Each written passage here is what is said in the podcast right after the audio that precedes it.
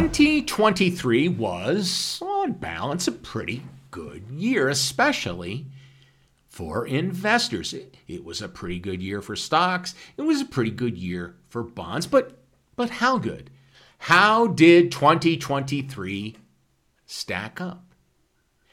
And we here at the Buzz on Business, we will be running a little experiment over the next 12 months. We're creating our very own hypothetical fund.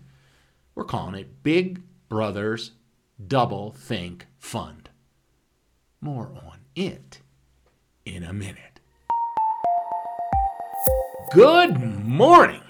This is your financial animal buzz on business for Tuesday, January 2nd, 2024. Happy New Year, everybody. My name is William Walsh. I spent my entire career, over 40 years, as a financial advisor and financial planner. I earned the Chartered Life Underwriter, Certified Financial Planner, Chartered Financial Consultant, and the Accredited Estate Planner Professional designations.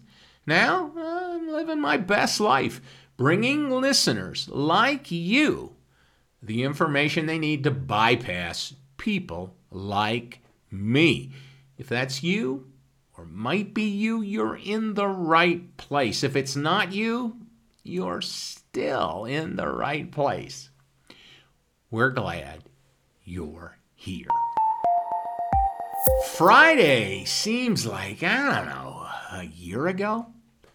Stocks finished the day, week, month, and year to the downside, but not by much. The Dow Jones Industrials were off a minuscule 21 points. That's less than one tenth of a percent, and start the new year at 37,690. The S&P 500 was off 14 points. That's three tenths of a percent, and it closed at 4,770. The Nasdaq Composite was down a bit more. It was nearly six points, or six tenths of a point to the downside, 84 points, and closed at 15,011. The XRT retailers were off over 1%. They closed at $72.32, down 79 cents. As of today, we will stop reporting on the XRT retailers. As part of our daily stock market report, we we will begin including the performance of the Direxion Daily Semiconductor Bull Fund. We'll explain more in just a minute. But on Friday, that fund was down a whopping 2.55% and closed at $31.40 off 82 cents. Bonds were mixed. The two year Treasury closed with a yield of 4.25%. That's off three basis points. The yield on the 20 year was up three ticks, and it now yields 4.182%. Oil was off 69 cents and closed at $71.29.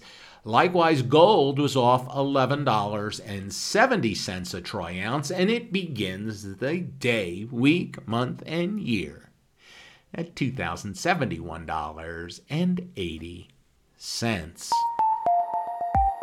Speaking of 2023, this podcast, The Buzz on Business, began during this past year. It's really new and yet has become a labor of love for me and for everyone here at the Ministry of Truth. While we began with high hopes, we expected it would be months or even years before we had any listeners to speak of.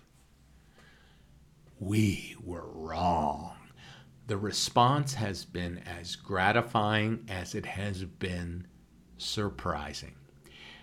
Would you consider giving us a hand in growing this podcast in 2024? A rating and a review on Apple or Spotify would make a tremendous difference. It's, it's one of life's enduring ironies that the best way to build an audience is to have an audience. And the next best way is ratings and reviews.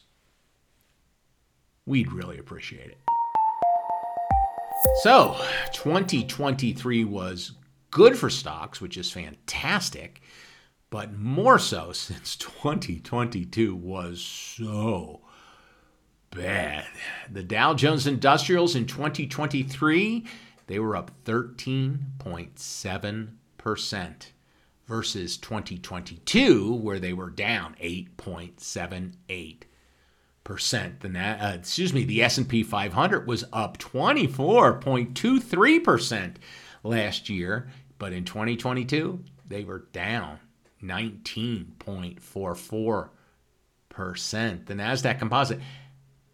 Just think for a second. What do you think the Nasdaq Composite was up last year? Come up with a number in your head. And you were wrong. They were up 43.42%. Spectacular year for the techs. But in 2022, well, they were down 33.12%. Bond bond yields finished about where they started in 2023. The 2-year treasury, the 2-year treasury was down just two basis points after skyrocketing in 2022. It was up over 300 basis points in 2022. Uh, when yields go up, bonds go down. So it was a bad year in 2022 for bonds. The yield on the 20 year was up three basis points over this past year. Both ends of the yield curve made long, circuitous round trips in the last 12 months. Oil, oil was down about $9 a barrel in 2023. Gold, on the other hand, was up a spectacular $245.60. That's 13.5%. A pretty good year to be a gold bug. So, what is this Big Brothers Doublethink Fund? Well, it's an experiment uh, it's an experiment we're going to run over the course of the next 12 months and report on it in detail on our premium episodes, although we'll keep our daily listeners up to date as best we can. We're starting with a hypothetical $100,000. We will invest 50% in the S&P 500, but in the equal weight version of the index. Actually, it's the Invesco S&P 500 equal weight ETF. The symbol for that fund is RSP. So we'll be reporting on the RSP every day on the daily podcast. The other hypothetical, the other hypothetical $50,000 will be invested in the SOXL.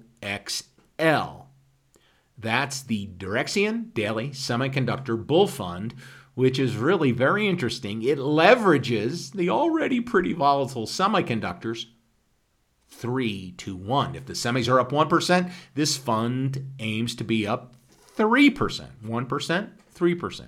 Likewise, if the semis are down 2%, this fund will probably be down 6%. At the end of each trading day, every single day, the Big Brother Doublethink Fund will be rebalanced, rebalanced. So it starts at 50 50 every morning. The fund's rationale and progress throughout the year will be, as I said, a regular feature of our premium podcast. But briefly, I've been thinking about a concept I've described as vertical diversification.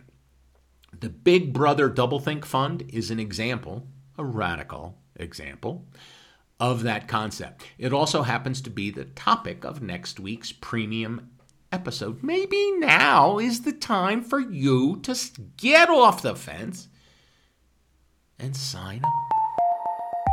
And that is your buzz on business. Please join us every morning for five minutes of the latest business, man. Like I'm stock market news, and don't forget our premium episodes. There's a link in the episode description where you can learn more and where you can sign up. We hope you'll join us.